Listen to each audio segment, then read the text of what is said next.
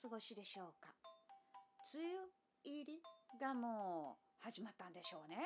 わお、6月ですもんね。さて、宝塚ハミングマルシェ2022年6月18日土曜日に開催されます。場所、宝塚市文化芸術センター大屋根広場でございます。マルシェ11時から16時、公開生放送、わお、13時から14時まで。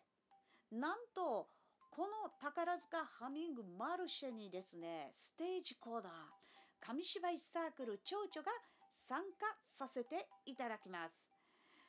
お昼12時から紙芝居サークル蝶々による紙芝居公演でございます。イエイ。そしてお昼15時からも紙芝居サークル蝶々による紙芝居公演でございます。イエイ。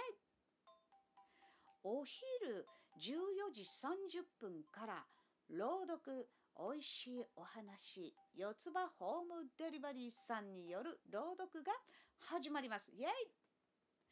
楽しみですね。どんな世界が繰り広げられるのでしょうか。すごいですね。公開生放送というのがあるんですって。